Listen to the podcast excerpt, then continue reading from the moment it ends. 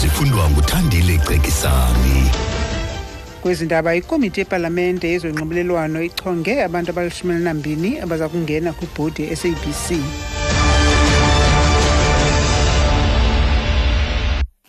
kusilakis molweni mawethu komiti yepalamente ejongene nezonxibelelwano idize amagama abantu abalishumi elinambini abachongelwe ukusebenza kwibhodi ye-sabc amaqela avumelene ngamagama asibhozo kakhanyisile kweyama mathatha tsedu michael markovits nomvuyiso bhatyi rachel galidas victor rambau john mattison nojack phalane amaqela aphikisayo phikisile ukuchongwa kwamalungu e-anc ukrish naidu nophoebe potgieter gqubule kodwa ekugqibeleni sisibini sikunye nodikwanyane mohuba nobongumusa makhathini sifakiwe kolo luhlu lwabantu abalishumi nambini.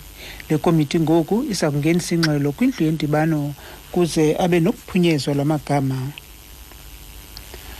Uadvocate dalimpofu omele i-udm necope uqhuba ingxoxo mpikiswano kwinkundla yomgaqo-seko kwilinge lamaqela aphikisayo lokwenza ukuba umongameli ujacob zuma ajongane neenkqubo zokumsusa esikhundleni sakhe.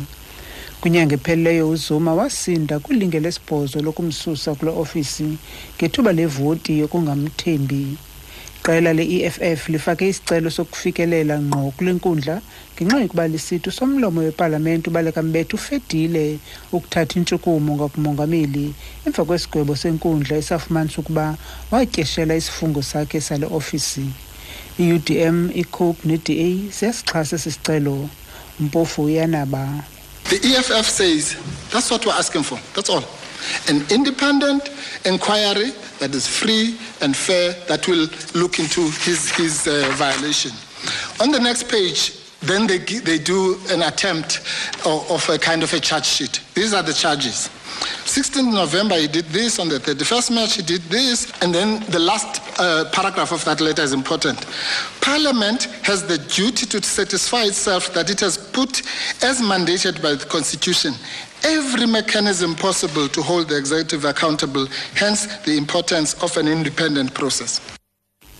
mpofu uthi bafuna uphando oluzimeleyo olukhululekileyo nolungenamkhethe oluza kuqwalasela le meko uthi ipalamente inoxanduva lokuqinisekisa ukuba yenze ngokomgaqoseko ukwenza ukuba baphendule abo bakwizikhundla zolawulo.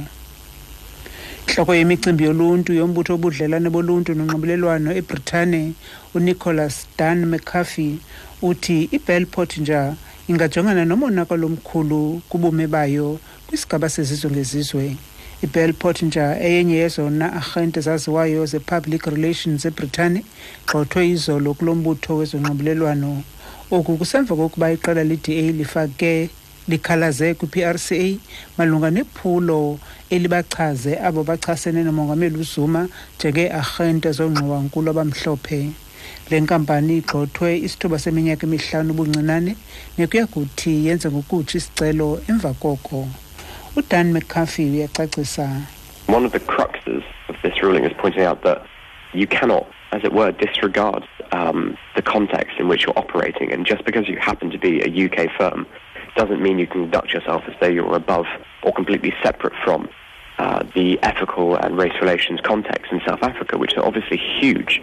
Um, and so I, I think the, I think honestly the the reputation damage is international as well as as well as national. I mean, there will be, you know, your larger accounts tend to be your internationals, um, and how many would want to work with an organisation like this?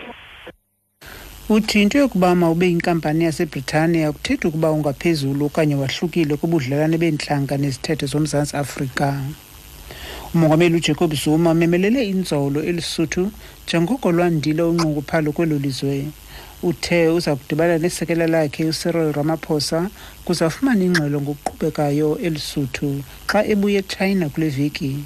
Usekela mongameli ungumququzeleli wesadek elisuthu. Umongameli uzuma uthi wothukile zizinto eziqhubekileyo emva kokuba isadek ibinike ingqinisekiso yokuba imeko yaselisuthu ibuyele esiqhelweni. Ngenqaku masisibambe njalo ke nezi kanti kwinqaku lethu eliphambili sithe ikomiti yepalamente yezonxibelelwano ichonge abantu abalishumi elinambini abaza kungena kwibhodi ye-sabc kwiindaba zomhlobo wenene fm ndinguthandile cekisani masibuye kwakhona nezilandelayo iindaba ngentsimbi yesithathu.